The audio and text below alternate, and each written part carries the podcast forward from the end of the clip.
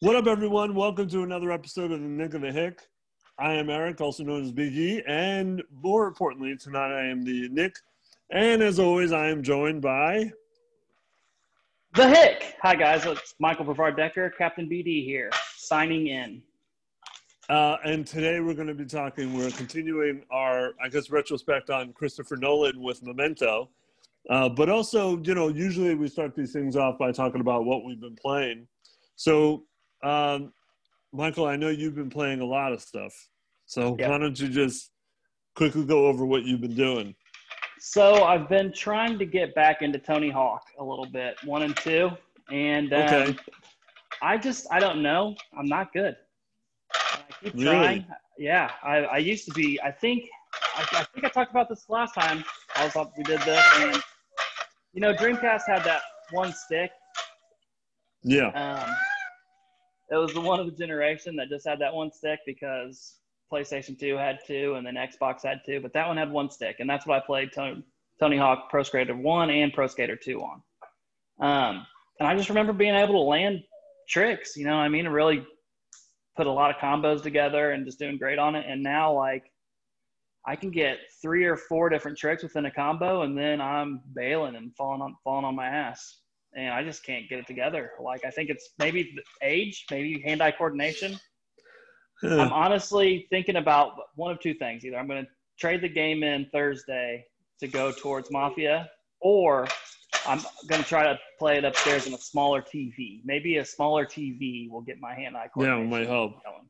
So I don't know, but I'm not. I was really excited about that game, and I just kind of suck at it. Yeah, that's actually one of the reasons why I haven't gotten it. Because also, I used a lot of cheat codes in those games, Yeah, and I don't think you could really do that. It doesn't sound like you could do that now. Yeah, I haven't tried. I've made it through four parks, and like it's slow going. Right. Um, I've also played a lot. The only only games I've played this week have all been old. So I've also been playing um, the Mario 3D All Star Collection that came out. Um, so that's Mario 64. That's uh, Mario Sunshine. Um, and it's um, Mario Galaxy from Wii. So Sunshine from GameCube, 64 from 64, and then Galaxy from Wii. Now, how's 60 that? How's that been? 64 is cool, man, but they did nothing to it. Like they maybe smoothed out the graphics a little bit, but you can tell it's not upscaled, and it's still at a 4.3 ratio. So they didn't even make it widescreen. I think that was the biggest bummer of it. Right. Um, Sunshine looks really good. Sunshine looks really good, and Galaxy looks amazing. So Sunshine and Galaxy, they they did make both of those widescreen, and you can tell that they did. I don't even know about like if they upscaled anything. Definitely not to 4K or HD, but they did improve graphics some, in some way. You can tell. Right. Um, Sunshine is stupid hard, man. It is a stupid hard game. It's like Nintendo hard. I'm wow. I've probably got like 12 stars, or I think they're called sprites or something, or shines. They're called shines for that for that game. I've got like 12 of them, and I'm stuck on each. You know, like in 64, you jump through the painting, and it's you got like five different worlds you can go into. Well, it's the same Right. deal here, and I've got three of those open. And on each one, as I'm on one of those Mario levels where you just basically like have to run and go for it and shit just kind of like disappears underneath your feet or shit disappears when you're jumping on it. It's just like there's no um, strategy to it. You just got to go. And you have to hit the Right. right spots, you know. And I'm on each level that I'm on is on one of those, and I'm I'm not good at them. So sounds then, difficult. so I've been playing that, and I've probably put shit, dude. Probably just since Friday, I bet I've put 15 hours into that already. Oh, And Galaxy, I've played a bunch of Galaxy. Galaxy's easy. Galaxy's such an easy game. Um, I've beaten that game probably three times at least, and I uh, I'm owning it again. It's I don't even know why I'm playing. It's not fun because I've played it so many times and it's is so easy, but like it also looks good and it does give me some nostalgia. yeah. So then to the big one. Yesterday, I probably put in about three hours. Yeah, about three hours um, into what we care about here at the Nick and the Hick right now, which is the game of Skyrim. Yep. And I had a really good time doing that yesterday. So I went through the mods and I picked every single before I had a list that I showed you of the visuals. Um, so I had like three or four, maybe three of them, different mods for for visual aids or for visual improvements, graphic improvements. Mhm. So I went through yesterday through the mods and I picked every single one, like graphic improvement. Yeah. So I got it's, it's like seven or eight of them now. Like water's better, plants more green, you know. and uh, it definitely helps, right? Definitely dude, helps. like it looks like a different game. Like Yeah. it's colorful, and Skyrim has never been colorful. It's never been a colorful game. You know what I mean? right. It's like a dreary, wintry game. Like it's never been. And Yeah, now it's like usually, yeah. now it's kind of like Fable. Like it's just like kind of pretty. Mhm. And um, what do you call them shits up in Scandinavia? The Borealis or the Northern Lights or Yeah, the, the Northern Lights, yeah. But those are they're every night and they're everywhere. Mm-hmm. Like it just lights up the sky. And I don't know if maybe I didn't notice it. In Yeah, Skyrim they're there. Yeah. But the- these But are it's here more every night. vibrant. It's saying you're, it's more vibrant now. Yeah. So I was, I know I was tailing you Wednesday when you said that you made it to the Blades wall where it gives the story of the, all the dragons and all the the, dragon. all that. Yeah. Yeah. So I made it to that yesterday, and then I went to the one um, level farther, which was me going to um, Winterhold Castle or Winterhold uh, College. And Yeah. Okay. guy- So you, you made it to winter. Okay. Yeah, yeah. So I don't Yeah. think I am farther than you I'm on because my. I haven't gotten there yet. I'm on my way there. because I'm only one oh I'm not. I'm two. I'm two different things past that. My bad. It didn't go from the wall straight to Winterhold. It went to the wall to um, that dragon up on uh, the throat of the world. Right. Mm-hmm. The Yeah, good you talk to him. You talk to him. Yeah. Yeah. And then So- you go to Winterhold. So what the whole thing that we're doing is we're trying to get the special shout right to fight Alduin, and it's the one that pulls the dragons out of the sky Yeah. on the ground, and then you can just you know ground and pound them basically. Yeah. So I told you last time I was on here that I've got this cheat room. And on in the cheat room for a mod, there's a podium in the back. And the podium, when you hit it, gives you all the shouts. Yep. So I've already fought like probably five dragons in the game so far. Right. And like I'm not gonna say it's been hard because I have mods and I'm definitely cheating. So it's not hard. Because I have a badass um, crossbow and I have explosive arrows, but I mean you still gotta aim and you know they're flying around. Yeah. Yeah. I forgot that I had that cheat. I forgot that that cheat was already that that Yeah. The shout's shout. already there. Yeah. And like I was like, oh damn it! Like I know I already have this, and I went through, and yeah, I equipped it, and like I'm running out of, uh, was it Rivertown or River Riverwood? Yeah. Riverwood. Like I, I, I basically fight a dragon immediately. Use the shout, drop Mhm. him to the ground, just wail on him with my go to town with him with my sword and my fire, my fire uh, bolts, and like 45 seconds, maybe one minute. You know what I mean? And I was like, oh man, you're like you're such a dunce. Yeah. Um, yeah, I've been I've been playing that's all I've been playing. Uh I've been recording everything and as most people probably know, I've been putting them out uh on the YouTube page. Um yeah, so I'm on my on my way to the college, man. I fought a bunch of dragons and it, it is pretty fucking difficult. Yeah. Um, one in particular, this didn't get recorded, luckily, because something happened, but I had to redo it. Man, this one dragon just whipped my ass like so many fucking times. It was just like never ending. And they're not all like that for me, but this one in particular, The elder just- ones, the ones that say elder something, it might like have those been another guys. one. those guys give it to you. It might have been, yeah. It was so difficult. It took me forever.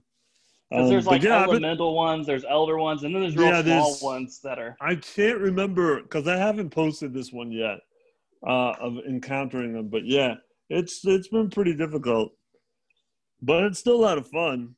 I started, um, you know, I mean, the problem with recording the Skyrim and and you know like posting it is lots of times you're just walking, Mhm. or lots of times you're like uh, trading with merchants, and that's just so tedious. So I started fast forwarding through all that stuff yeah. you know, instead of cutting it out, keeping it in, but just going like super fast, like four times the normal speed. That's actually kind of fun to watch because it's just And- like, That's what makes it What? so nice recording all of it, right? Then going back over it and editing.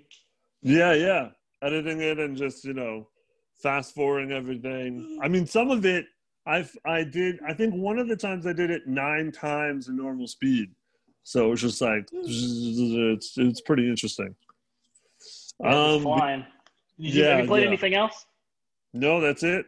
That so it. you're at the college right now too. No, I'm not there yet. You're on your I'm- way. I'm on my way. I'm not that far. It's just see, you know remember- shit. Remember my What? cheat. I also have all locations unlocked and fast travel. Right. Yeah. So I've been playing it straight. So But, that takes a um, lot of time.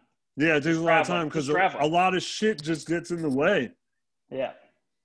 Yeah, bandits on the road. Bandits, dragons, a lot of dragons. Man, this one I just what? You get one bear that attacks you and kills your horse. You have no more horse. Yeah, yeah. Horse. You're on foot. You're on foot from there. Horse. Yeah, Horse. no more. No more.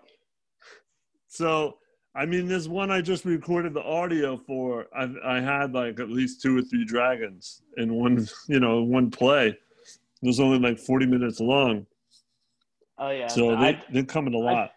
I travel a little bit out of town, usually just to run to the stables to get my horse, and then I I fast travel, fast travel everywhere, and I don't mess with merchants at all because I have, you know, I mean, Yeah, you don't need to though. Yeah, I have two hundred fifty thousand dollars. Yeah. Hey, Like, I'll just uh, drop shit right on the ground right there. I haven't posted this one yet, but one of my companions died, which I was shocked because I didn't think they actually could die. I don't think they could either. Yeah, they she was gone for a while, and then I passed by her body, and she was just laying there. I was like, "What the fuck?" So that was fun. So when you get Esbern, the old guy, Yeah, um, when I'm in the dungeon, I just got him, and you come out, and then you have Thalmor attacking you, right? There's like three of them. yeah, and there's like a Yeah. room, but it's a door underneath. So you got the stairs. That's where his room was, and then on the bottom level, right underneath his room, there's like a doorway, but there's nothing in. There's nothing there. There's not a room. No, it's like this rubble. But he Yeah. he got her stuck. So there, the wizard was in that doorway, and he was standing directly in in the doorway, and he's getting you know messed up bad. Like he's getting his he's getting worked yeah. and I can't help him because he's in my way. Like I keep trying to throw stuff at her, and it's just like blasting him. Wow. So yeah, no, I mean he, he so finally what happened? He dropped. Like she finally just worked him all Got the him way, Yeah, and then I got her. But he, he popped right back up after that. Yeah. That's what I'm saying. The companions and people who are with you don't usually can't die. I've I've played this game many times for a long amount of time, and I've never. I don't. As far as I can remember, I don't think anyone has died. So I was very shocked. You know, Okay, they- wait. they- I did have somebody die. you Um, did. oh gosh, what was it? This dude died fast. I had, I had, I don't think. Oh, it was the dude from the party, from the Thalmor party. Okay. So you get that guy, and he's like, "Look for the key," and then you go upstairs and you fight the guys, the Thalmors, and you get the key for that lo- uh, locked door on the on the ground Yeah. that's got all the blood and guts and nasty stuff on it. You know what I mean? Yeah. Um, so you drop down there, and you there's a troll down there, and this troll hit this dude like three times, and he died. Oh yeah, yeah, yeah. Oh, that guy, the guy that you saved. Yeah. He was like buck Yeah. naked. Yeah. Yeah, he didn't have a chance. No, not at all. He he. There's a ledge. There's a ledge before you get down there. Yeah. And he just like jumped right off the ledge. Yeah, And then the I- I troll mean- just I'm like, why why would you do hit him twice and he was dead. I was like, dude, I don't think I could have saved you, man. Honestly. No. Like, He didn't even I wait. was right behind you, bro, but you're you are dead. That was foolish. Yeah. That was just so pointless. You just you saved this guy just for him to run into his death. All right, so you Uh, so so yours died too, so I don't feel that bad. Oh yeah, he ran right off the ledge. He was like, "Freedom, up, troll." troll food. Yeah. Um.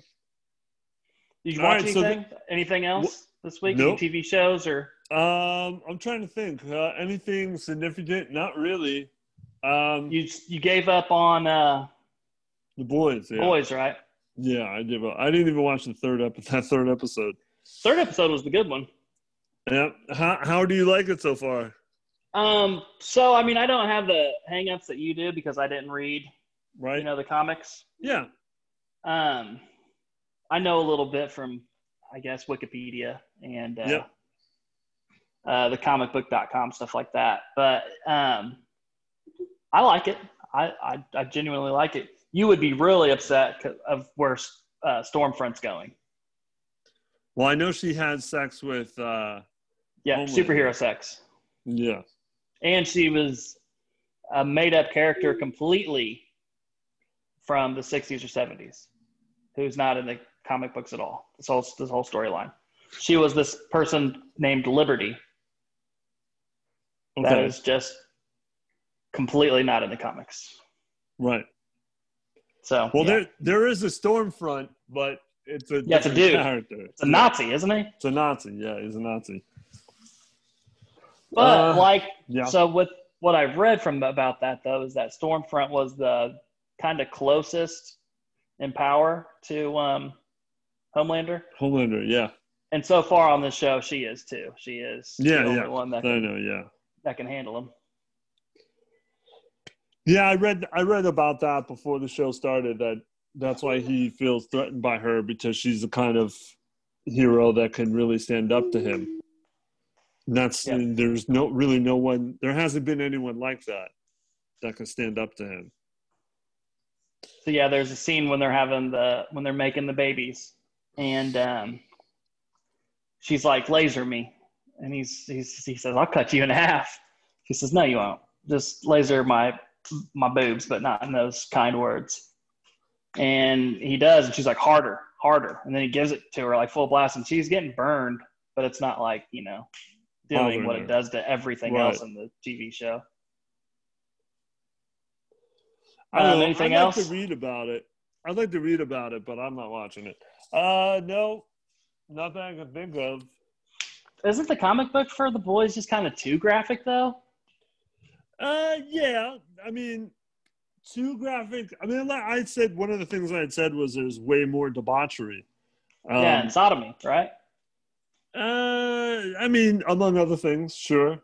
It's just um, the whole point of the boys is that the superheroes are just awful. Like all of them are awful, and it doesn't really seem like the TV show really portrays that. You know, it's like it's like the superheroes are kind of bad, but Homelander's really bad. Whereas in the book, it's just they're all awful. They're all really bad. Like uh, there, there are a few redeem. Like I said, like some of those superheroes are victims.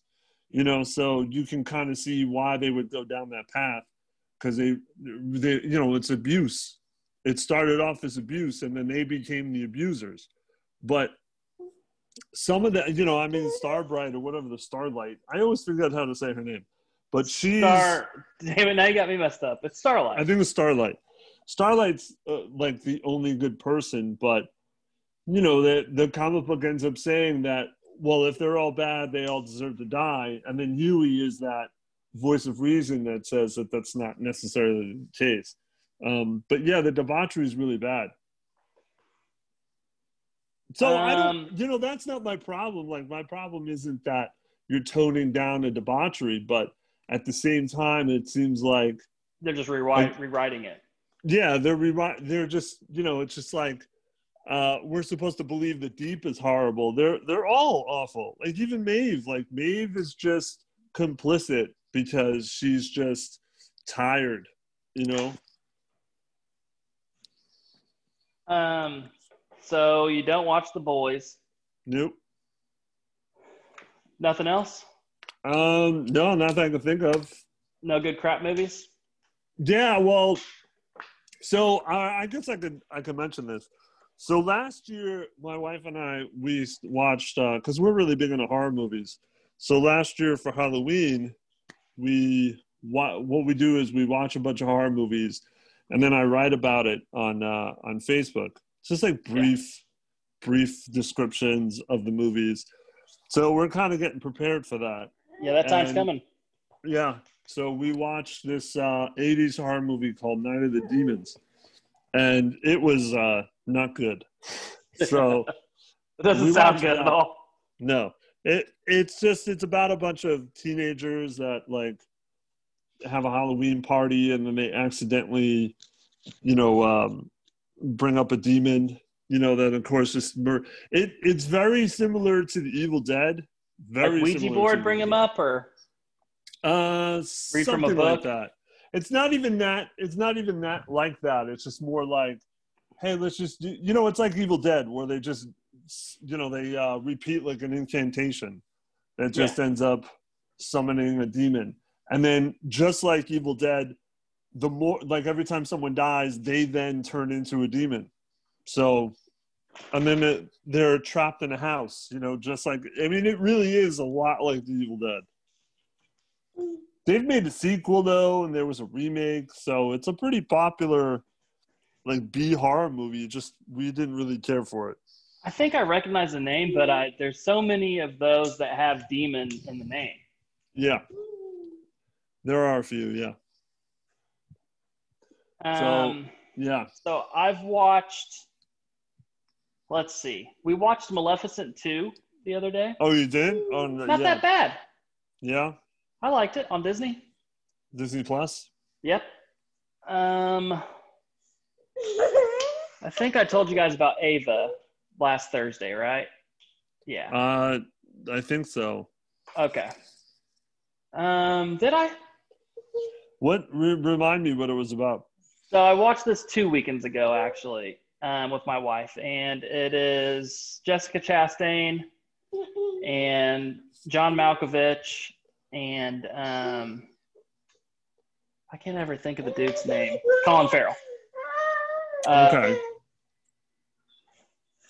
And uh, so Jessica Chastain is John Malkovich's uh, tutelage. Is that the young the student? Yeah, the yeah. tutelage. So, and she's a CIA agent. Um, well, she's in a company that works for the CIA, but she's an assassin. So right off the bat, she kills um, freaking who is it? Mr. Fantastic, that guy, the guy that pisses off yeah. people and horrible bosses. Okay. Um, you know I'm talking about that guy. So she kills yeah. him, and then a bunch of shit happens. She pisses off the company. Colin Farrell's the one that's ahead of that and head, ahead of that company, and he sends people to kill her, and he comes after her, and he kills John Malkovich, who's her teacher. But it's it's a good movie. It was cool. It was fun. A lot this of action. is brand new. Pretty new. Yeah. Yeah. Ava. Yeah, this is like a brand new movie. So I guess this is a, a movie that would have came out in the theaters. What? So you rented it? Yeah. Okay. Um, yeah.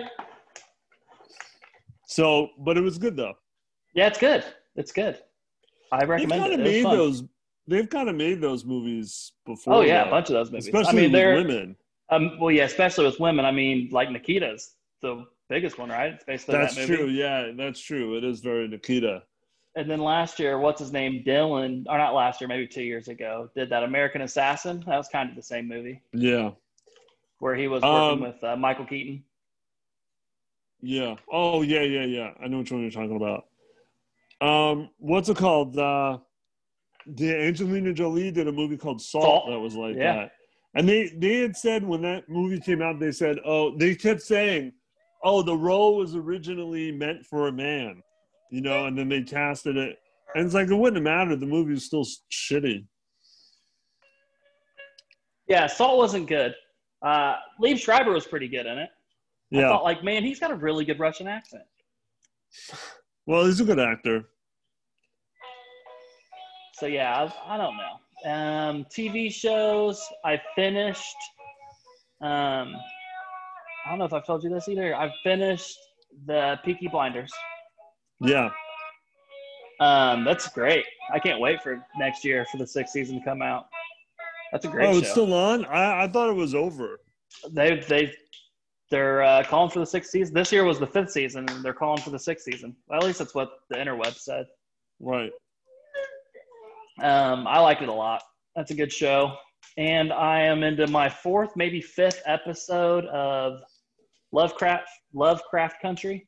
Country. Yeah. I kept calling Really? it county last year, last Thursday. I realized it was country. Yeah, it's country. Um, really good. Have you watched any of those? No, no. Um, I just got HBO. Uh, what's it called?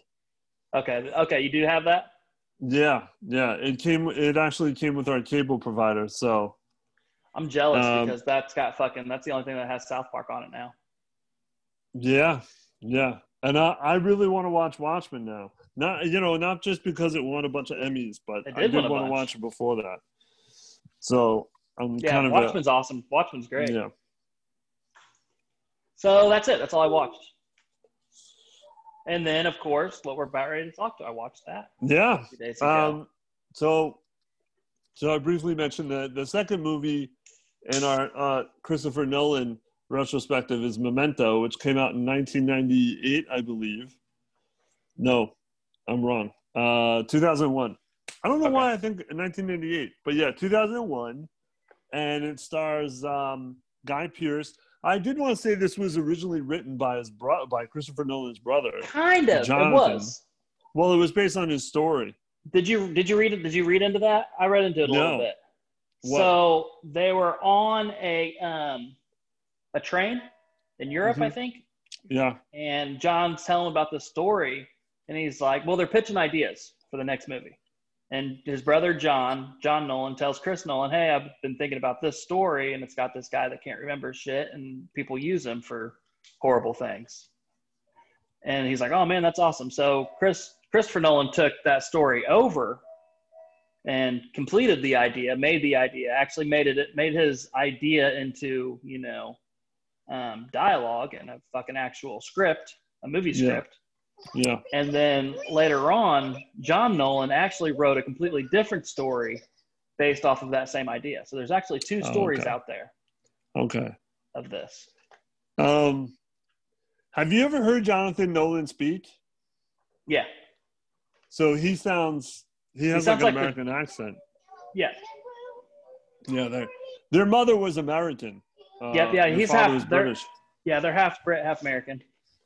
But it's just interesting because Christopher Nolan has a British accent and Jonathan Nolan doesn't. I don't know, dude. I think they're so good at turning that on and off. Yeah, you think so? Yeah, Americans aren't think- as good at doing the British accent, but Brits are really good at the American accent. I feel like it's like the Uh, Australian and Irish accents. Like those are the ones that bleed through. That you start hearing them. Like Sons of Anarchy. Like I could start hearing his. Well, he he lost his by doing. He did lose it, but in the beginning of that show, it. I could hear it. Yeah. And I think in the beginning you can a little bit. I mean, I think it depends, but I think you usually, you know, you're right for the most part that Americans can't do Brit accents, but the other they can do the other way around. Um, so yeah, so this came out. So we're we're not going to go through the movie like we usually do, scene by scene, and the reason for that is because the narrative of this movie is, or the film structure of this movie is, um, it's kind of built in. Is what? What'd you It's impossible. It's impossible to call this play by play. Um, it's structured into two timelines, but you said to me before, you said that the time jumps. Well, no, narrative changes. I thought that's you were right okay, on the narrative changes. The narrative So how many narrative? How many narrative 113. changes? How many? 113. That's insane. So, so for because of what he does i'm sorry to interrupt you again what he does is he does the same scene but he'll do the end of the scene he'll explain the scene and then he'll show the beginning of the scene and the middle of the scene and the whole scene all together. So he'll show the same scene, but like five different times, Right. all in a row too. So for anyone who hasn't watched this, like I said, there's two timelines. One's in color, one's in black and white. And Kind of. all the I gotta What? stop you there. So I watched What? the video yesterday of Christopher Nolan's Mhm. about a 20 minute video, and he did this for the following too. But he um, he has got a, cha- a, a a marker board, and it's not two timelines. What it is is everything that's black and white is objective, and everything that's in color is subjective. So well the, the everything the color, in black and white happened. Everything in color is kind of up for you to arrange. Wait, wait, wait. Um And that's from what do you Christopher Nolan. Uh, What, what do you mean it's up to you to arra- arrange? Well, not not to arrange, but to to say to is this real or is this in his head or is this Well, no. See, okay. Well, now we're gonna get into that. I think it's all real. No, the thing is, is Yeah. the the color the color um, scenes all go backwards. They're they're shown going backwards, yes? but the the black and white uh, storyline goes forward, yes. and then at the end of the movie, they both meet. Um, telling you the- from Christopher Nolan's mouth, the black and white is No. objective and the color is subjective. I understand that. I'm just saying. I'm just like trying to wrap my head around that because, I mean, I've never thought that the colored scenes didn't happen. The the color scenes didn't happen. I've never thought that. Um, I the only thing there's some of them that I can get into and later that where I see that, but you're right for the most part. No, like I take the movie for what it is, and Right. from hearing him talk about, it, especially the ending, um, talking about he like puts like a question mark on it, like did this really happen or did that really happen? And you're like, what? I mean, yeah, there there are some. Yeah, okay, there are some things that. So I watched it with my wife, and my wife had never seen it. So Mine I did. I did see say to her. I did say to her at the end, like, did X Y Z actually happen? Are we supposed to, you know, just assume it never did? So, but it's not things we see. It's not necessarily things we see. It's things that that are said. You know what I mean? Yep, and actions Um, that he does, Right. actions that uh, Lenny Lenny shows you throughout the movie. Right. Um. So, I mean, you know, I mean, because the the end is the beginning and the beginning is the end. Uh, in the you know in the beginning of the movie, the narrative is at the end, but we see some things that are, um, you know, are questions become questions. You know, like how did this get here or how did that get there? And then most of them are explained while you watch the movie. Um, you know, like he has a broken, um, a broken what's it called, windshield, not Yep. windshield, the the window, and Yep. then it's explained later on how that happened. Uh, so, Guy Pearce plays Leonard or Lenny, and he has a short-term memory problem. What is, Uh, what is it? About ten minutes, you think? Yeah. All right. All right. Yes. Now here's my problem. Here's my problem with the movie, and probably my only issue with the movie is the inconsistency Yeah, of that memory. that timeline or his Yeah. time frame. Well, well, when he, so he has this short-term memory issue. He can't create new memories. Uh, so a lot of the movie is just him repeating the same lines of like, "I have this condition," blah blah blah. Everybody's like, "We know." to each other. Yeah, we know. We've we've heard it before. Um, but so each scene, each scene is about ten minutes long. But sometimes some scenes are longer. So you know he is it. That I think they put that in the question a lot within the movie. Like, can he really Yeah, form new memories? and that's Uh, what so that's what Nolan talks about. Is like there Right. are times in this moment in this movie where you're like, is he really, or is he like doing this to himself, or does he really have a fucking issue? Right. So I, I explained it as at least to my wife when we were watching it as like as long as he stays focused, he can remember what's going on. If you notice, most of the beginning and the ends of the scenes, it's when his mind wanders, and then that's when the, the memory ends. That uh, theory fits into most of the movie, most of the movie. Yeah. So, for instance, there's a scene where he gets into a fight.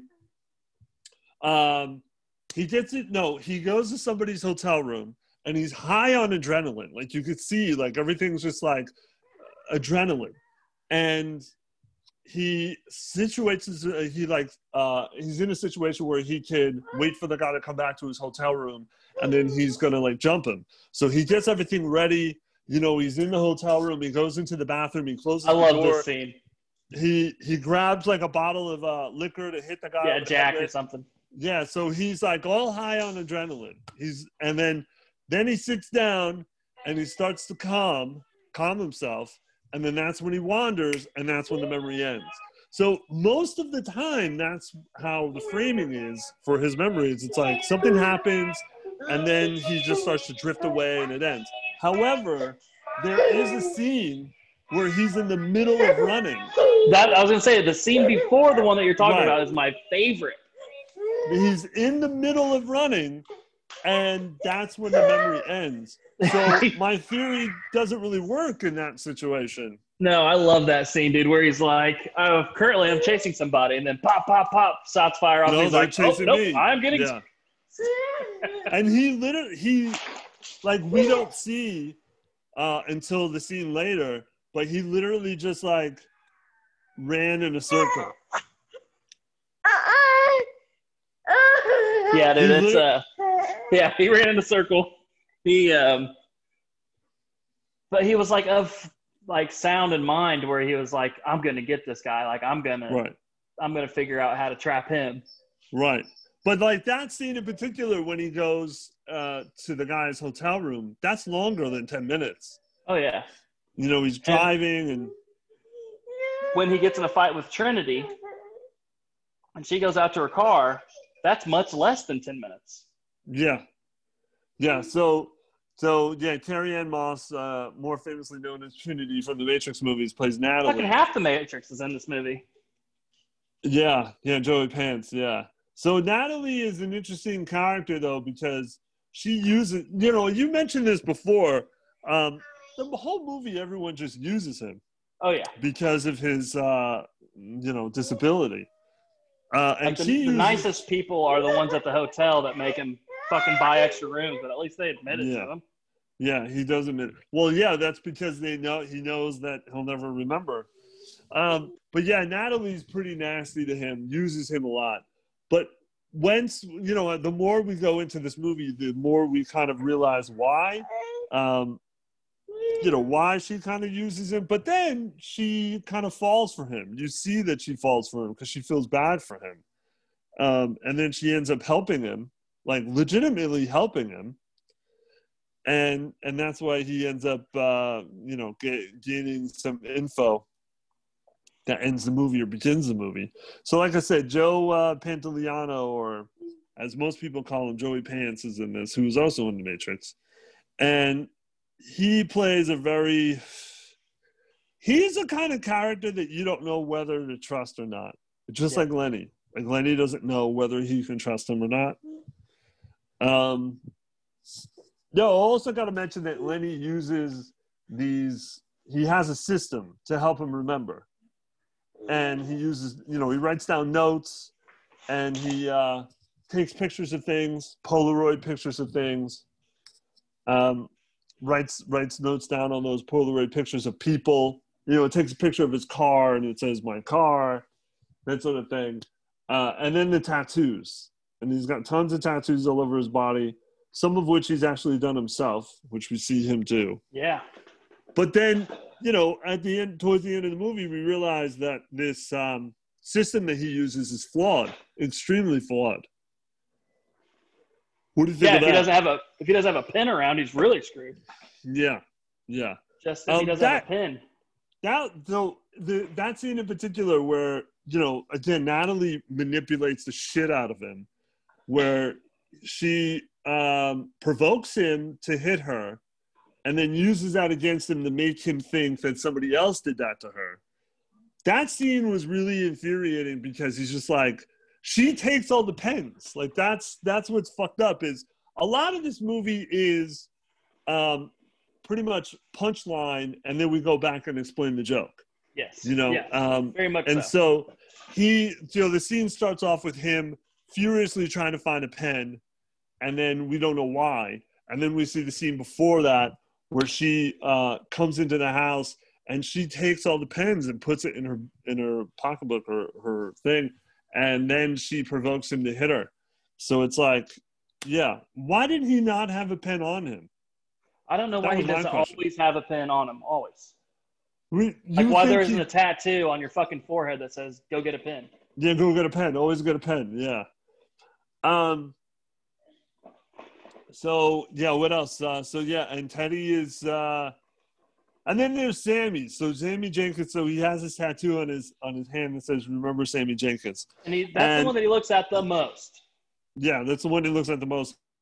He always rubs it, thinking it's not real. Um, Yeah. Which is, I think, yeah, it's telling in the movie. Yeah. Um, but I said to my wife, the black and white uh, scenes were the more most important out of the whole movie because they, you know, like you said, what did you call it? You said it was narrative, Uh, that's objective. objective. So It happened.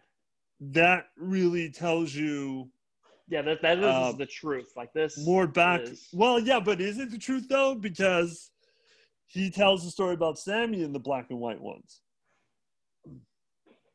Um. Yeah, but that's his truth, though, right? I mean, So I guess that's more, yeah, it's more his truth. So that's why I, say, I kept saying to these are the more important ones because we get more of a, a backstory on him,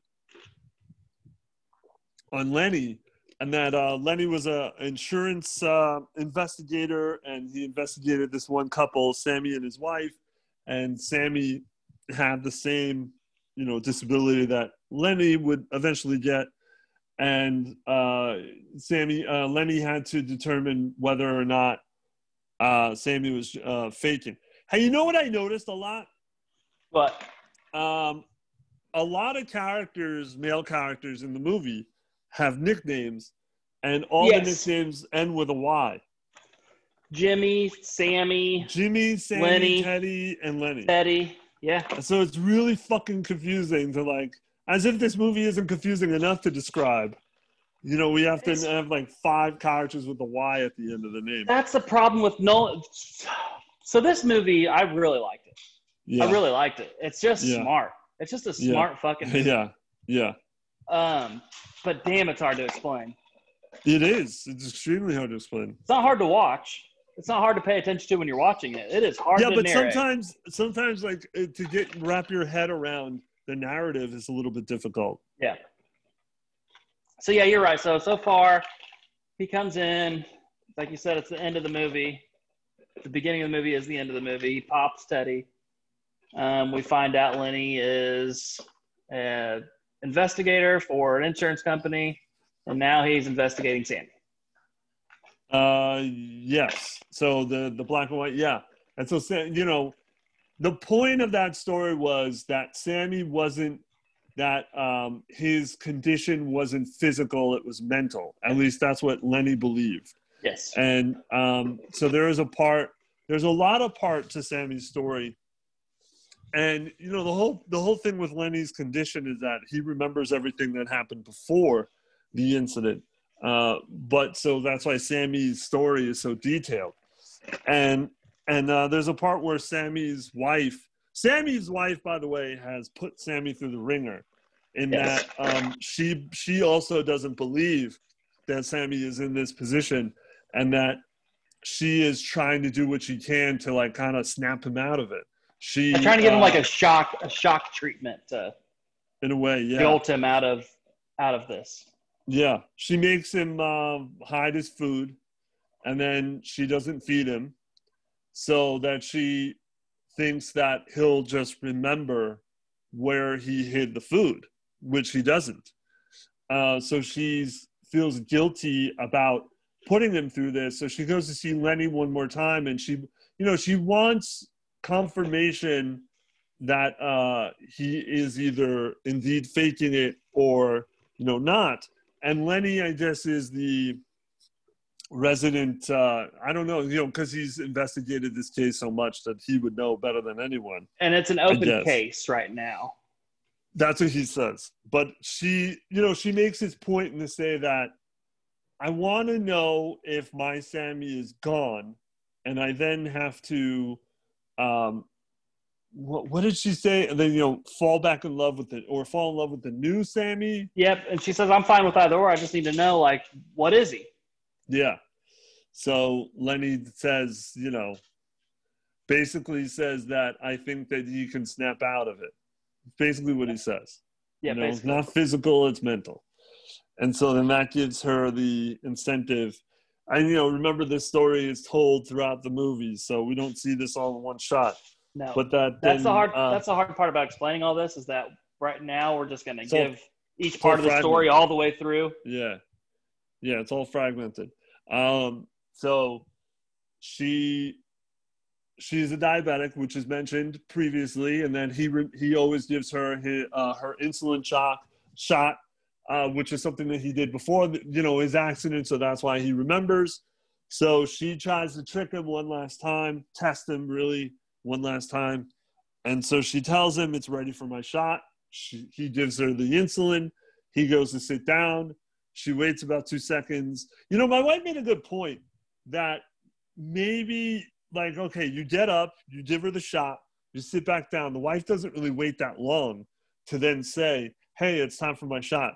You would think you would remember sitting down, you know, because just because of the way your body feels, you know, like, but he sits What right my wife down. said was like, well, my wife, because I watched it with my wife who watched it for the first time as well.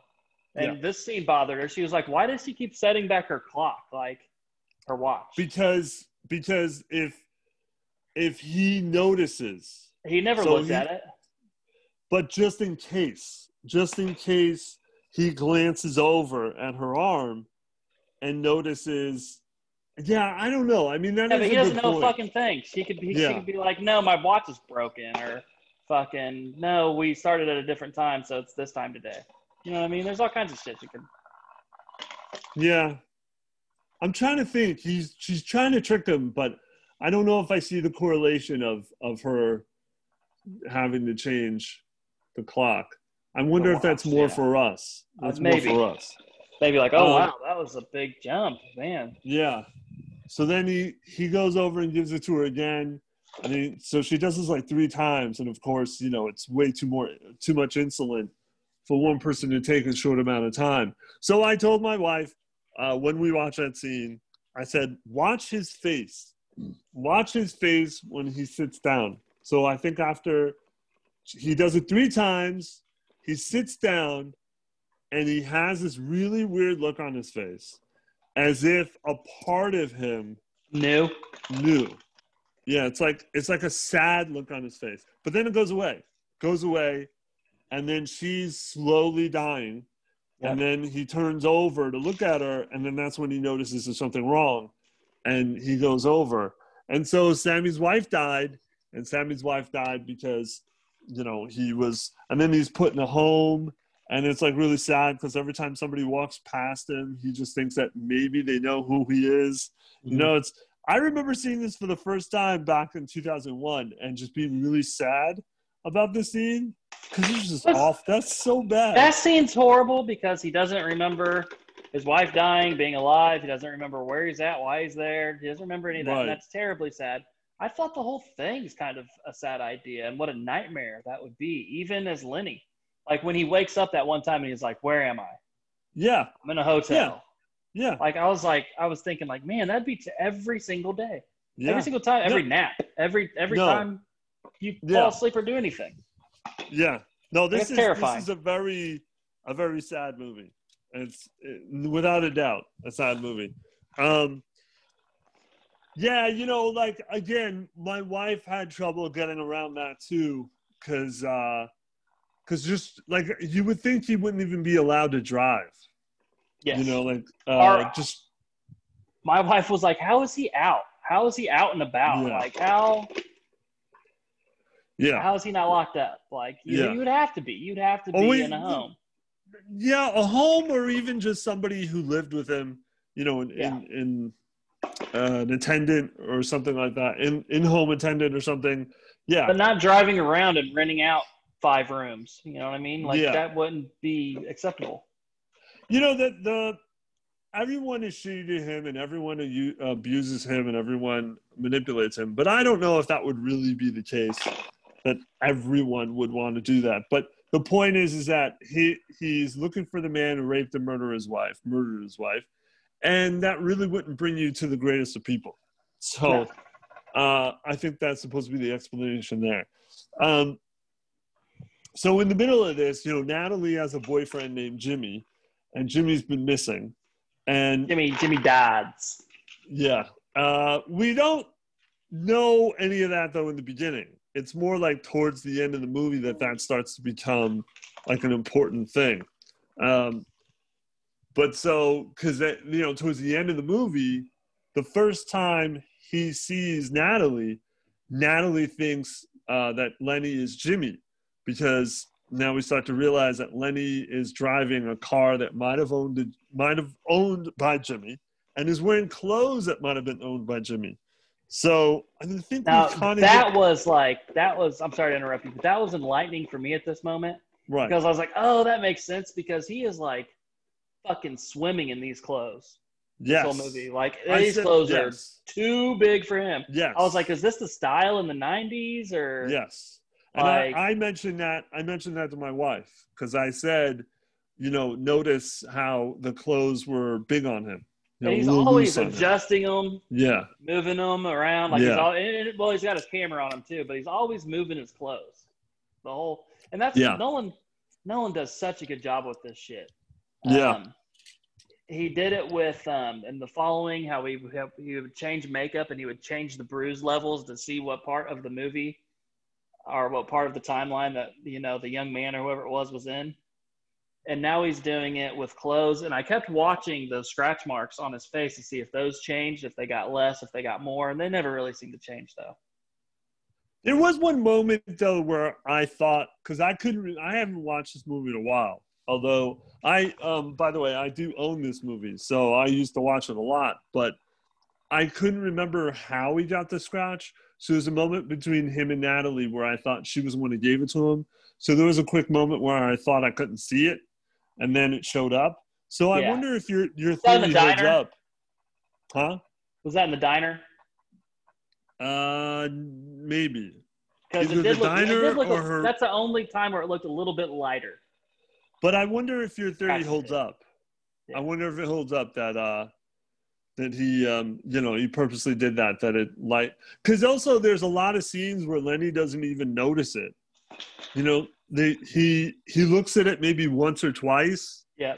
but for the rest of the movie he just it just doesn't bother him.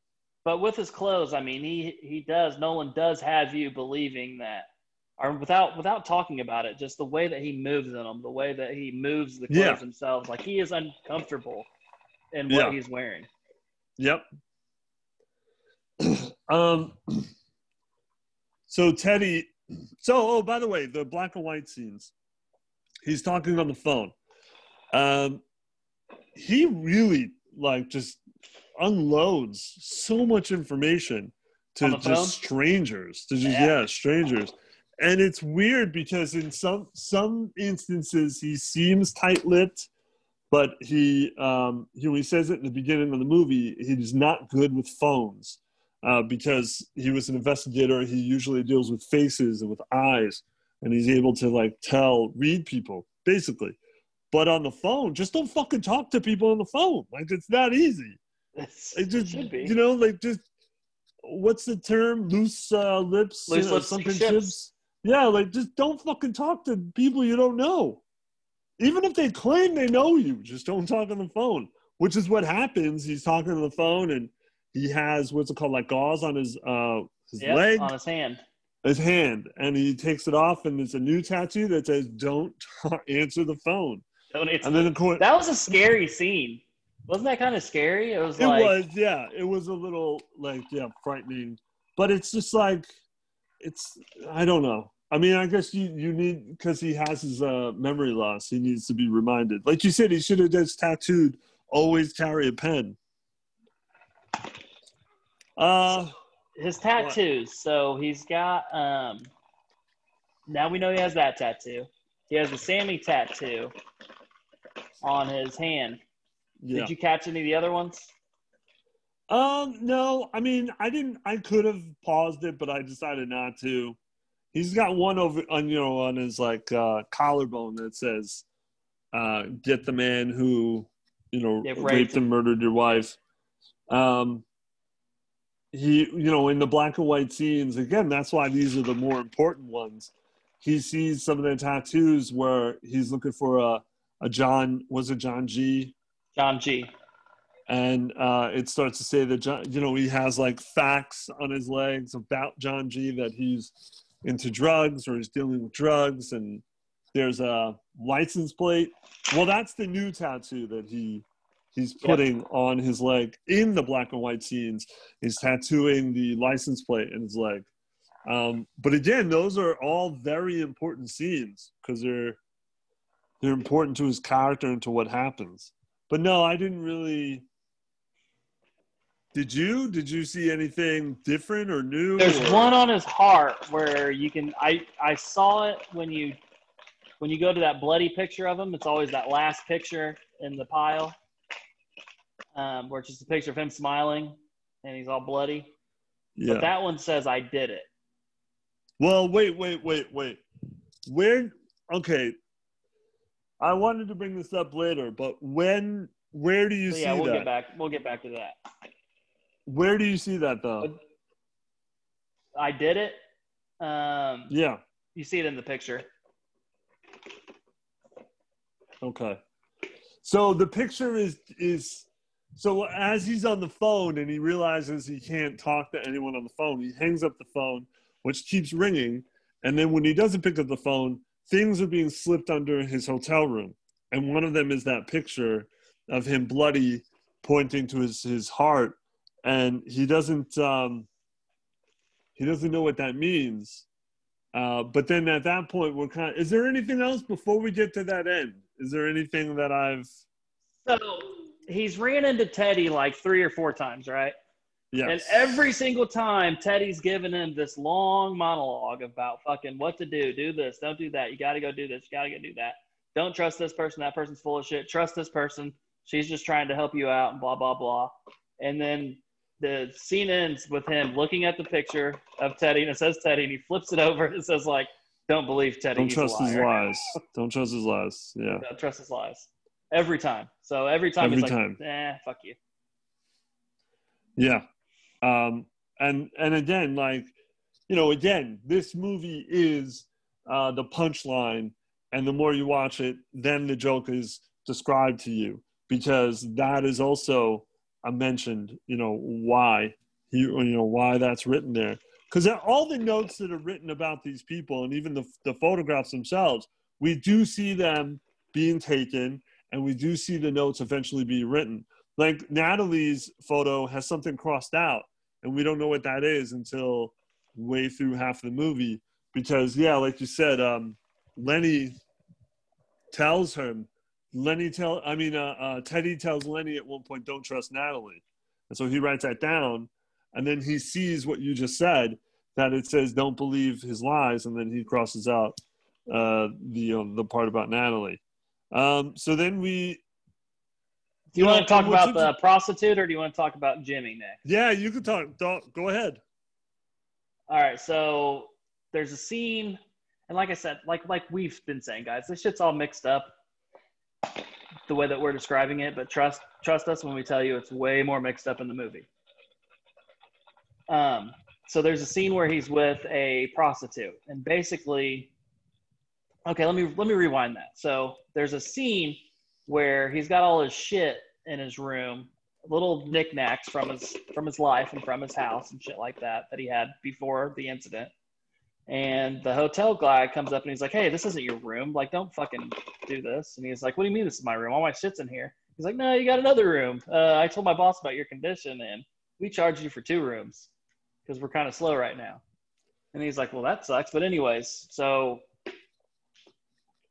Lenny has a room that he's decorating with knickknacks and things from his his his home, his his life before all of this.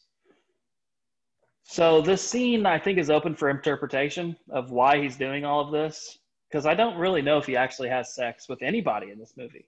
They kind of No. lead you to believe that he does, but you don't know if he really does, and especially with this prostitute. Right. So he's in bed asleep with the prostitute. She gets up. Um, she goes to the bathroom, and it like triggers a memory that he has of when his wife was murdered. And she gets up. His wife gets up out of bed, and he feels the side of her bed, and obviously she's been gone for too long, and it feels cold. Well, this time she gets up, and you can tell from the look of his face that side's still warm. So he follows her into the bathroom, and she's in there fucking doing drugs and shit. And he's like, "Get the fuck out of here." So, what do you think is going on with this scene in particular? Do you think that he's trying to snap himself out of it, or do you think he just wants like some normalcy when he wakes Well, up? Well, we we see him tell the we then see him tell the prostitute just just lay in bed for a few seconds and then get up and go into the bedroom, uh, bathroom, and she's just like very confused, and It's like whatever, and- okay. yeah, it's like okay, know, and then he gives her these knickknacks that were owned by his wife, like a brush, and he says just put them around the room, and then Yeah, she's like, know, "What do you want me to do with these?" yeah, she starts to use like she's about like, to no, use no, the no, no. brush. She's like, no, no, no, no, don't use it. Just put Um, them, put them around. and so, it, and then again, she's just like weirded out by it. Uh, but which is kind of funny that, that she would be weirded out by doing something normal. Yeah. But um, I don't, you know, as you were talking, I th- started thinking about it, and um, I wonder if I think it ties into the end, the answer to your question, and I think that the reason why he, because yes, he has these knickknacks to help him remind him of his wife. However, he's setting up uh, the situation to just remind him of one particular moment of his wife. But he does see the book and he thinks about her reading the book and them having like a little discussion about it. Um, but he is reacting, uh, reenacting only one thing. And I think that ties into the end. But then he ends up taking those uh, knickknacks or those mementos and he uh, he burns them. Yeah, but doesn't he also say how many times have I done this? Have I done this? Yeah. So I, we don't even know if those are the actual things owned by his wife, or if he, you know, burned the originals years ago, or or whatever. Um, All right, so yeah, so you're right. That will tie into the end. So uh, but hey, wait. Let's talk Aren't about those Jimmy. mementos? Those they are are mementos. mementos. Those are mementos. Yeah, They are All right. mementos. you were saying. Jimmy. All right, so we get to the end, Jimmy, and then so we start to find out towards the end that there's a cop who's kind of um, interested in uh, Lenny, and that this cop is something to do with Jimmy. You know, Natalie says that uh, somebody was supposed to go meet uh, Jimmy, and then Jimmy never came back, and it's something to do with drugs. Um, so eventually he uh so lenny's you know lenny has this polaroid of him bloody he starts to get nervous and then we see him in his regular clothes like we see him in different Yeah. clothes and he's like dressed like a, a bum you know really he doesn't and then his car is different his car is a pickup truck and then uh what what is it oh yeah so let so then he sees teddy teddy says this is jimmy jimmy's your guy jimmy's the one who you know murdered your wife Yep. uh, you got to go here. And then he goes and waits for Jimmy, and Jimmy knows who he is. You know, Yep. like J- Jimmy calls Hey, the memory man. Yeah, the memory man. He knows him. Uh, and that's already been established that Natalie had already said that Jimmy talked about you, you know, about Lenny. Uh, but Lenny ends up killing him. And he thinks, now here's my question to you. He's already killed, killed Jimmy. He tries to move Jimmy's body. They're in this abandoned house or whatever, this abandoned building. He goes into the basement and he thinks he hears Jimmy say uh, the word, the name Sammy, which freaks him out. Did he really say that, or did he just think he said that? I I think that he he really believes that Jimmy said that. I don't I don't believe Jimmy did say that. Yeah, because he's dead. It seemed He's like dead. Jimmy was dead. Um, so then he starts to freak out, but um, he he had already told before he killed Jimmy, he told him to take his clothes off. So we already know that he was going to take Jimmy's clothes, and he starts to take Jimmy's clothes, and he freaks out, and then uh, that's when Teddy comes. This is And one hell of a scene when he's uh he scares the shit out of Jimmy because he tells him to take his shirt off, and Jimmy takes his shirt off, and he says, "In your pants," and he, he freaks out. He's like, "Why do you want me to take my pants off?" Just I don't want to get any blood on him, like because I'm Yeah. gonna kill you, and I don't want to get Yeah. blood on him. And then he starts to freak. It's like, no, no, no, you know. And he out, mentions yeah. there's one thing I forgot to say. Jimmy mentions that there's like what two hundred thousand dollars in the car. In his trunk, yeah. Yeah, and he tells him to keep it. So, uh, said, "I don't care about money." yeah. So then when Teddy comes, and again, this memory is a lot longer than ten minutes. Yes. Uh, so Teddy goes into a whole thing, and this just, you know, biggest explanation out of the whole movie, and just really just, I mean, this was a revelation, man. This was A like, mind fuck. yeah, it was a mind fuck. I told this to my wife when I first saw this movie. I had kept thinking about this ending for days on end after, um, because it is so fucked up. Uh, so I mean, spoiler alert: if anyone wants to see the movie, go see the movie. Yeah. Stop But- this now. Yeah, stop this now. So there were, you know, there's he thinks about his wife a lot, obviously Yes. and there's little clips of little little clips of him and i said to my wife a lot of those clips of him remembering her uh, are not really from good memories. And so one in particular is he reaches over and pinches her thigh. Um, but what we realize is he's not pinching her thigh he's injecting her thigh with insulin because that sammy story is mostly all bullshit. And it's not Sammy that story was happening to, it was Lenny. And so that's what Teddy is explaining to him is that Sammy's not real. The at least the story that uh, Lenny tells. So Sammy was a um, what's it called? He was a scammer, but he had no wife. And that's really what like Lenny just starts going into the story. You know, whereas Teddy has to say, Sammy didn't have a wife, and that just stops him. You know, Mhm. it's just like, oh wait. Uh, so, so Lenny um, exposed Sammy as a fraud, but everything else about Lenny's story happened to him. His his wife didn't believe that Lenny was really in this uh, predicament, and that she tortured him. And I wondered, and I have this question for you: When Lenny tells the story that Sammy's wife came and saw Lenny, is that actually what happened to to Lenny's wife? Was it actually Lenny's wife who went to go see someone, maybe an insurance investigator, we don't know, and wanted that, you know, that uh, confirmation? I I don't believe that what Teddy says here is the truth. Oh, I think? Teddy's I think Teddy's a liar. I think that what happened, I think Sammy is real. And what happened with Sammy did happen and I think his wife was murdered and raped.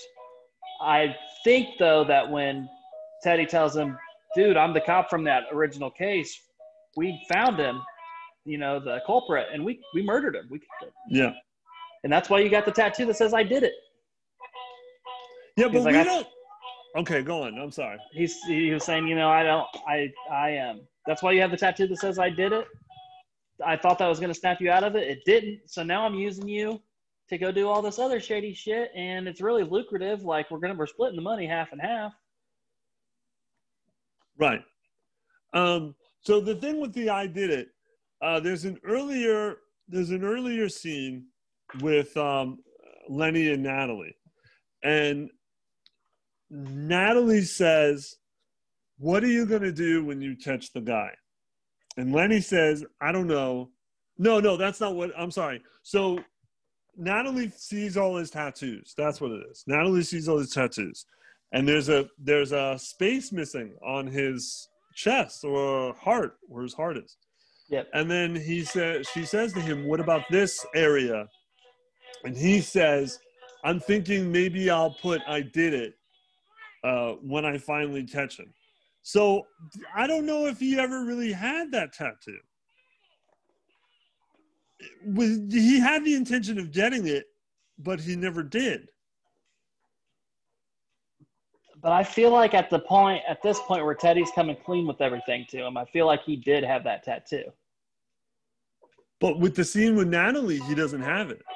And I guess he already has the clothes and everything. But then you know what? I don't what, know. That's why this movie is so crazy. Is But that's why I'm I'm what confuses me even more, especially in this conversation, this current conversation, is there's so we we find out that the wife didn't die, and that um, she was raped and people broke in and Lenny killed one of them, but the other guy got away, and there's a scene where he's with his wife and he's got all the tattoos. And he's got a tattoo that says I did it. Which made me started thinking which made me started thinking did he fucking kill the original guy while his wife was still alive? Or is that So- just a fantasy? I, I here's what's so this whole movie has me thinking like he did something bad to his wife and that shit bothers him, right?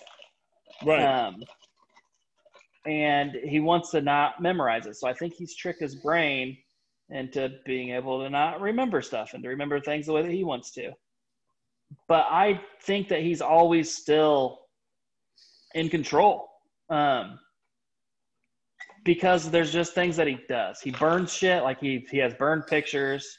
He has that burned mementos. Like even when he does shit, sometimes it's like, how would he know to fucking do that? Um, and there's a lot of different times in the movies where it's like that. It's like, well, well how would he know about that? Like, um, I think that it's all bullshit. I think that he he the memory loss that he has is he's he's putting himself in this loop. Um, for one thing, because he's a murderer, and I think he likes the murdering. I think he does. I think he likes the murdering because it comes with no consequences, and basically the consequences are that he doesn't remember it anyways. You know what I mean? Like, like he never feels sorry for anything. He's never sad over anything because he doesn't have any consequence, and he would be the perfect Uh, murderer. hold on so you don't think that he had any guilt about his wife or Yes, yes, and that's it. okay Um, every single time he gets in a fight with anybody, like like when he is fucking when him and Trinity are going at it right before he decks her, like she's saying horrible shit to him to and it takes a lot for her to get him to the point to even have a emotion. well he mentions he mentions the wife that's Yeah. that's what triggers him Um, so we know that he killed Pants. We know that he killed one of the invaders, the home invaders, definitely one of them. We know that he killed Jimmy. We kind of have the impression that he killed the other home invader. So we know that he's killed four people. How many people do you think Joe Pease had him killed? Joey Pants No, a had lot. him killed. A lot. yeah. a lot. But but but Teddy says to him, "You're not a killer. Uh, that's what makes you so great at it." Yeah, that's what makes you so great at it. Like you don't Um, remember fucking anything.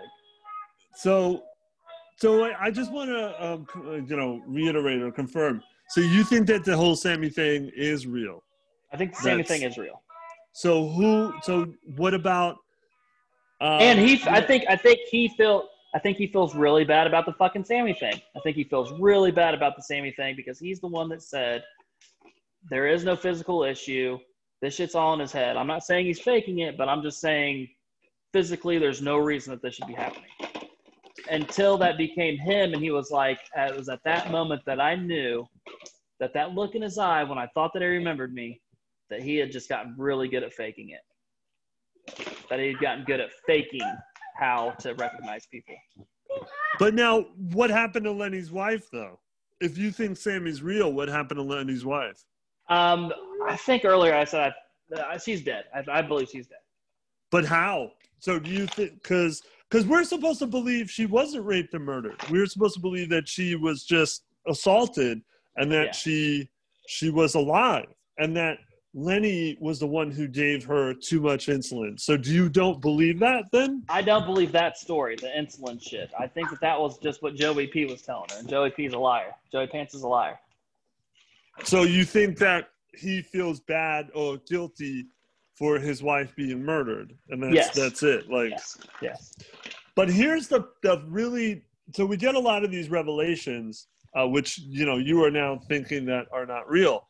But the point is, is that um, he feels so guilty about his wife's death. He now knows that he is a direct result of his wife's death, that he chooses to forget it, yep. and that he sets himself up to continue in this crazy, vicious cycle, this sick game. So I said in the uh, beginning of the description of the movie that everyone manipulates him uh, through his disability. He even manipulates himself oh, yeah. through the disability. And we we get the revelation that don't believe Teddy, don't believe his lies. He purposely writes down on the Polaroid. He purposely writes down Teddy's license plate because he's setting it up for himself to eventually kill Teddy. Now, I did want to mention this whole movie, I think, takes about takes place within like two, maybe three days. Yeah. So it it kind of takes a while for him to actually kill Teddy, but um, you know he knows that it will eventually happen once he writes these things down. So again, this uh, system of his is extremely flawed because we know that it is easily manipulated by oh, him. one thing one thing my wife pointed out okay when he is in here's something that's flawed very flawed. When he is in Trinity's house, he pulls out this manila envelope, this manila folder yeah. that has it's a fuck, police report. The police report. Mon- yeah. It's a monster dossier. Yeah, like yeah. It is a beast. Yeah. It would to just to just siphon through that moderately if you went from from front to back would take three hours. Yeah. Like with that much information, how is that how does that benefit him at all? Well, it's supposed to be He's got the cheat sheet in the back. Right. Right. right. But see, but some of it was didactic. Some of it is crossed out, which which uh, Teddy says that Lenny is the one who did that, um, because Lenny purposely is stopping his future self from figuring it out that they've already caught the guy. I mean, I I do believe that they did eventually catch the guy, yeah. and that he did kill him. It's just, uh, you know, Teddy just constantly manipulates him to kill somebody else. And do you believe that Teddy is a police officer, is a cop? Uh, that's what we're expected to believe. I mean, when he killed him, he fucking opens his shit up and he's like, "Oh shit, you were a cop." He finds his badge. Yeah, yeah. Um, there's a with the dossier. I wanted to bring that back. That uh, he says to Natalie I know some cops, uh, you know, and I think we're supposed to meant to believe that that's Teddy, who he knows. Yeah. But yeah, it's just I think that it's just the whole dossier thing is just a red herring for him to make him think that he's on the right trail or he's on the right track, you know, and and again, his system is flawed because he causes it to be flawed. Uh, yeah, that, the, that dossier just seems like completely like in, in just inconsist, inconsequential to me. Oh, it is, but it is. You're you're right, and it is. But he doesn't believe that, and he's uh, like you know, he's trained himself to believe it's important, just like he believes his uh, system is isn't flawed. It is totally flawed, but he's made it that way. But he doesn't remember. So um, yeah, man, then, when you're going through and you're seeing him give his wife the shots and they start taking away dude from Groundhog's Day and putting him in there instead. Like, you're just like, what the, what the hell? Like, Yeah. what just happened? Yeah. And then he he he knows, and then when he knows the truth, it's just he continues to keep going Yep. because he doesn't He want to live He with the needs- guilt. Like you yeah. said, like he doesn't want to live the guilt. He's only effective when he is in tune. You know. Right. Yeah. So here's another thing I wanted to mention, and again, I've seen this movie plenty of times, and I don't think this one revel- revelation ever hit me. Uh, so throughout the movie, uh, Lenny, uh, excuse me, Teddy is always telling Lenny he has to go. Like, you know, uh, gotta get out peppered of town. throughout the movie. Yeah, he says, You gotta go, you gotta go. Why are you still here? You gotta go. He doesn't always do that. Like, towards the end of the movie, he's doing that. Uh, but in the beginning, he's kind of stopped doing that. However, the first time we meet Teddy, uh, they walk out to the car, and Teddy says, Hey, we'll take your car, Lenny, which is in fact Teddy's car. And then Lenny says, Hey, you're playing tricks on a disabled person because I have this Polaroid saying that this, uh, in fact, is my car. So throughout the movie, little by little, Teddy is trying to get Lenny's car away from him. Yep. And then we finally realize why because of the money. And I had never, like, so much goes on in this movie, and there's so many puzzles being put So- together. The one I thing completely is real didn't realize that. is when he pulls out his Polaroid to take a picture of Teddy. Teddy says, "No, no, no, hold on, hold on," and then he walks over to the car so that Lenny takes a picture of Teddy with that car, Thinking that it's his that it's Teddy's car. Teddy's car. That's that's see that's good. I didn't even think that. I didn't even realize that. So the the second to last scene is um well one of the the last scenes is him going pulling up in front of a a tattoo shop and he's getting one of the the the what what is he getting? Well, I can't remember what he gets. I thought it was the license plate or something. Yeah. Well, no, he was doing like the that. license plate on his own. Was it Right. the chess piece? Uh, I think no, it wasn't the chess piece. It was something on his leg. his arm? On his, his leg? arm, his arm. It, it doesn't matter. It's something he's getting, and that's when Ted, Teddy pops up and says, "What are you still doing here?" And he's like, "Hey, you got to move that car. Give me the keys. I'll move the car for you." And then you know the thing about Lenny is he is uh, very hard headed. Yes. And when you tell throughout the whole movie, when you tell him something, even with logic, he's just, just like, "No, I'll do it my way," you know. And that's what you kind of get that sense of. He it's not that he doesn't trust Teddy at that point. It's more of just like, "No, I know better. It's okay.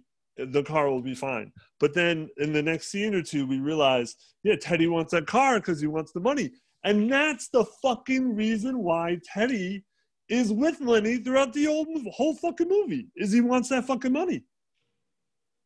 And that's just, I think that just adds to Nolan's brilliance because you could totally, you know, uh, just fly by that. Like you, yeah. you know what I mean? Like there's so much going on that you may not even notice that.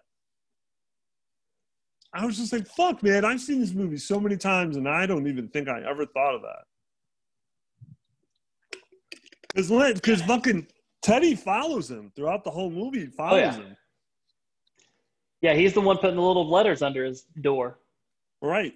He's the one that called him. The whole the whole black and white scene of him talking on the phone. He's talking to Teddy. I don't know, man. I, I mean, I love this movie. Uh, I agree with you. It's a smart movie. Uh, it's it's a movie you can't really describe to people. You have to you have to watch it. Again, I don't want to say the same analogy, but it is like a joke. You know, it's a joke that you cannot describe. It's a joke that people have to hear on their own. That makes Uh, sense. He, let's see. So this movie was up for two Academies. Yep. Um, one of them was for editing, which I was like, yeah, for sure. You should have Yeah. fucking got that. And I think like Black Hawk Down or something like that, or fucking Behind Enemy Lines, or one of those movies got it that year instead. Um, Brad Pitt was originally supposed to be casted for Lenny. That didn't Mm. work out, and Pitt was a little bit too expensive. So they saved a lot of money from not having Pitt, from getting Guy Pearce, who at the time, I think he was just the bad guy in Monte, kind of Monte Cristo. That's about it. That's about all he was in at the moment. Um, and then he got, you know, Guy Pearce got quite a bit bigger. Yeah. 49 million, something like that. They spent on Your voice, your the- voice. Your your voice changed. Okay. I can barely hear you. Barely. Oh. Um, I don't know. I had to. Can you hear me now? Still barely. Barely. Yeah. Damn it's it's like you're very very far away and it's very low. All right. Can you can hear me now? Yeah. All right. So, well, I've got five percent on my phone. It's about to, my phone's about to die. So that's probably what happened. Um, they made 130 million or 160 million, and this is it has been preserved by whatever movie people preserve movies. Yes. Um But go it- ahead. No, I was just gonna say it was up for best screenplay also. And Okay, screen did, screenplay and editing. and it did not win either. And to No. to to read this that a movie that did win, the movie that did win best screenplay, just is a movie no one fucking remembers or talks about. And I just feel like Memento is just so much so much better in the screenplay. Um, Well, editing, Yeah. fucking, I, like I said, Black Hawk Down. And yeah, I when know. have you want Yeah, to be like, man, you know what I want to watch sometime soon? Some Black Hawk Down. Never. No, never. Um, but yeah, I mean, I love this movie. Uh, I'm going to tell you right now, it's definitely going to be either one or two in the list. Oh, you think so? Oh yeah, yeah, Uh, definitely. really, really high up there, man. I really like the Prestige, Yeah, me too. That's why it's going to be difficult. and I've Uh, never seen? Tenet. I've never seen the 18 or 1918 or what 1917 Dun- was that the one? Dunkirk, Dunkirk, Dunkirk. I say that every time. I say that every time. I haven't seen. Dunkirk. I haven't seen Neither have uh, I. 19 uh, Tenet. T- Tenet. Well, that's brand new, so Yeah. that's how we're going to end Um, this with. I don't. I've only watched parts of Interstellar. Yeah, I've never watched all of Interstellar either. But the next one is Insomnia. Yep. And and what's uh, interesting to, to note about that, it's the uh, one of the only movies he didn't write. I think it's the only one. Uh, yeah, full movie. Yeah, the only full movie he didn't write. Yeah, he did the screenplay, and actually, it's a um, it's a remake. Yes, it's a remake. Um, but I am a little excited to see that one because I haven't seen it since 2002. Uh, that So we'll one gets, that one has a lot of players in it, man. Yeah, Pacino and uh, um, Robin Williams. Yep, Hilary Swank. Um, yeah, yeah, Hilary Swank. Uh, yeah. So unless you have anything else to say, I think we're we're good. I don't think so. We've got a good uh, we got a good director to do some movies over, guys. Yeah, yeah, and If you guys and don't understand us, I'm sorry, but they're a lot of fun to watch. yeah, and just a note, we are not doing the Batman movies No. because that that's probably in you know for another list and for another time. Uh, all right, then. With that said, uh, I've been Eric and I've been the Nick. Please like, comment, and subscribe. And as always, I am with. The Hick, Michael Brevard Decker. Check us out on Facebook, Gamers Network. Check us out on YouTube. You can come see these videos of this and the Gamers Group Pod, and you can watch Eric's Skyrim Skyrim videos. They're a lot of fun. Um, Thanks. Keep checking us out, man. Have, Yep. have fun with us, guys. Come hang out. Thanks for watching and listening. And uh, we'll see you next week. Yep. Good night. Later. Night.